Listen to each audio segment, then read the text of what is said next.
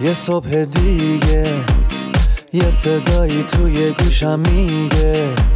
ثانیه های تو داره میره امروز و زندگی کن فردا دیگه دیره. نم نم بارون می‌زنه به کوچه و خیابون. یکی میخنده یکی غمگینه زندگی اینه همه قشنگیش همینه. خورشید و نور و ابرای دور و هرچی که تو زمین و آسمونه به منگیزه میده. رها کن دیروز و زندگی کن امروز و خودشکوفایی. برنامه ای از دکتر هومن سپنتامهر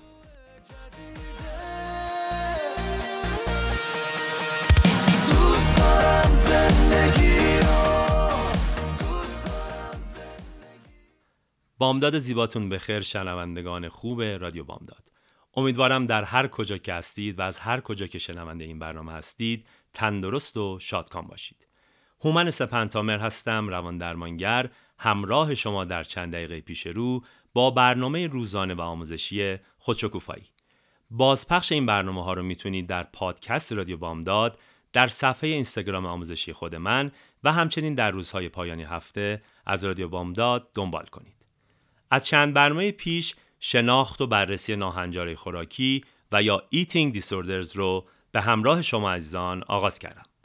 ناهنجاری خوراکی و یا غذایی به اون دست از ناهنجاری ها گفته میشه که در اون فرد با روش زندگی و رفتارهای ناهنجاری که از خودش به نمایش می‌گذاره از رسیدن مواد غذایی مورد نیاز به بدنش خودداری می‌کنه و مشکلات جسمی و روانی زیادی رو برای خودش ایجاد می‌کنه.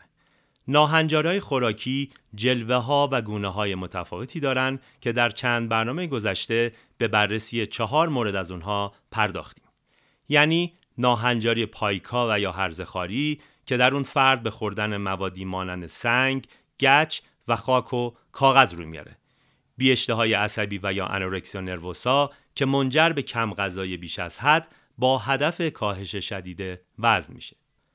ناهنجاری پرخوری عصبی و یا بولیمیا نروسا که در اون شخص دست به پرخوری بیش از حد می‌زنه و سپس از ترس چاق شدن پس از پرخوری دست به رفتارهای همچون بالا آوردن و یا استفراغ عمدی می‌زنه و در پایان ناهنجاری پرخوری بیش از حد و یا binge eating disorder که در اون شخص هیچ کنترلی بر روی تعداد وعده های غذایی و اندازه غذای مصرفی نداره. در برنامه امروز و در ادامه بررسی و شناخت ناهنجاری خوراکی به ناهنجاری خوراکی بدغذایی، سخت خوری و یا بدخوراکی می‌پردازیم. این ناهنجاری در زبان انگلیسی با عنوان Avoidant Restrictive Food Intake Disorder شناخته میشه. ناهنجاری هست که به تازگی انجمن روانپزشکی آمریکا اون رو به رسمیت شناخته و متاسفانه هنوز نام دقیق و گویا و روانی در زبان پارسی براش ساخته نشده. این کار بایستی که در فرهنگستان زبان و با کمک گرفتن از روانپزشکان و روانشناسان کار آزمود و آگاه انجام بگیره. اما ظاهرا هنوز نامی در نظر گرفته نشده. بنده خودم بدغذایی یا بدخوراکی رو به کار می‌برم اگرچه ویژگی های ناهنجاری کمی فراتر از نام اون هست. ناهنجاری بدغذایی یا بدخوراکی ناهنجاری هست که در اون شخص در انتخاب مواد خوراکی روزانه بسیار سختگیر و مشکل پسند است. به گونه ای که به بیشتر خوراکی ها علاقه نشون نمیده، دچار کاهش وزن میشه و مواد خوراکی مورد نیاز بدن مانند پروتئین، ویتامین ها و مینرال ها رو از دست میده و دچار ضعف میشه. این سختگیری و مشکل پسندی که در زبان انگلیسی از اون به عنوان پیکی بودن یاد میشه غالبا مربوط به سیستم حسی بویایی و چشایی فرد است. این افراد معمولا سیستم بویایی و چشایی بسیار حساسی دارند که نسبت به بیشتر مواد خوراکی حالتی حساس و دوری گزین داره. اجازه بفرمایید برای روشنتر شدن موضوع دیدگاه انجمن روانپزشکی آمریکا رو در این باره خدمتتون بیان کنم. برای تشخیص ناهنجاری بدخوراکی و یا بدغذایی و یا Avoidant Restrictive فود intake disorder شخص بایستی که تمایل و اشتیاق های خودش رو به غذا خوردن از دست داده باشه از غذا خوردن خودداری کنه به دلایلی که غالبا مربوط به مشکلات بویایی و چشایی هست و یا مرتبط با اثرات غذا روی بدن هست. این خودداری از غذا بایستی که دست کم یک نشان از چهار نشانه رو که خدمتون عنوان می‌کنم دارا باشه.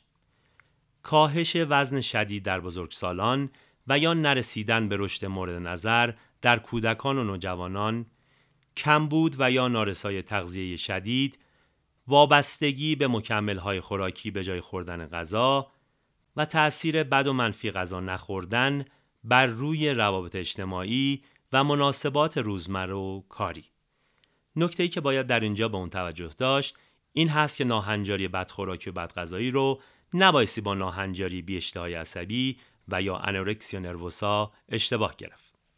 در ناهنجاری بی عصبی و یا انورکسیا نروسا دلیل خودداری فرد از غذا خوردن تصور نادرست و غیرواقعی هست که از ظاهر و اندام خودش داره و به بیان دیگه فرد از ترس چاق شدن از خوردن غذا خودداری می‌کنه. در حالی که در ناهنجاری بدغذایی بدخوراکی رسیدن به اندام ایدئال و یا داشتن تصور بد و منفی درباره اندام کنونی دلیل اصلی غذا نخوردن نیست. در ناهنجاری بدغذایی فرد معمولا به رنگ، بو، اندازه، شکل، فرم و حتی حرارت غذا حساس است. به بیان دیگه دلیل اصلی غذا نخوردن مربوط به حواس چندگانه شخص به ویژه بویایی و چشایی و سپس بینایی است. در موارد کمتری هم شخص به دلیل خاطرات بد گذشته به هنگام غذا خوردن مثلا پریدن غذا در گلو از خوردن غذا خودداری می‌کنه دوستان خوب و گرامی به پایان برنامه امروز رسیدیم. با یادآوری صرفا آموزشی بودن این برنامه روز و شب خوبی رو براتون آرزو می‌کنم. شب و روزگار خوش.